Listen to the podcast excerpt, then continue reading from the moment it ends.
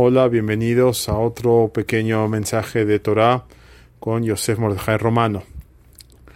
Estamos concluyendo Sukkot, eh, prácticamente ya nos quedan unas cuantas horas para volver a tomar mañana, Bezrat Hashem, los Arbat Aminim, viernes tempranito, es la última vez que agarramos los Arbat Aminim.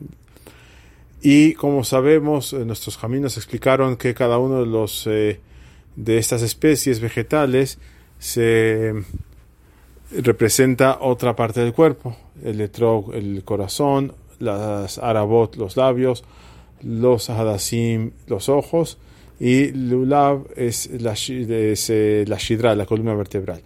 Ahora veamos el etrog. El etrog que dijimos que representa el corazón es algo muy interesante. Si se fijan, los grandes jamín revisan por mucho tiempo y muy detenidamente un etrog para escoger cuál debe ser el, mejor, el más bonito, checan que tenga ciertos parámetros según la laja y que no tenga otros defectos, etcétera, es una cosa que es algo tardada. Y también, eh, acabando su cot, muchas eh, mujeres se acostumbran a hacer una mermelada de trog y dicen de que es un poco difícil cocinarlos para sacarle la amargura, se tiene que cocinar varias veces, etcétera.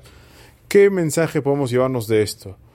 Se me ocurrió la siguiente idea, Besat Hashem. Eh, la persona tiene que agarrar su corazón y recordemos que en natural el corazón representa los sentimientos, las intenciones, o sea, no es literalmente el corazón, es más la mente, pero es una forma de decir las cosas. El corazón, la persona tiene que tener en mente y, buscar bien su corazón, o sea, checar sus impurezas, checar que no tenga un defectito, que no que se limpie de odio, que se limpie de, de ganas de dañar, sea limpio por dentro y por fuera. Eso es el, mensaje que nos da el etrog y el, el, tanto buscar, buscar que sea perfecto como su cocción.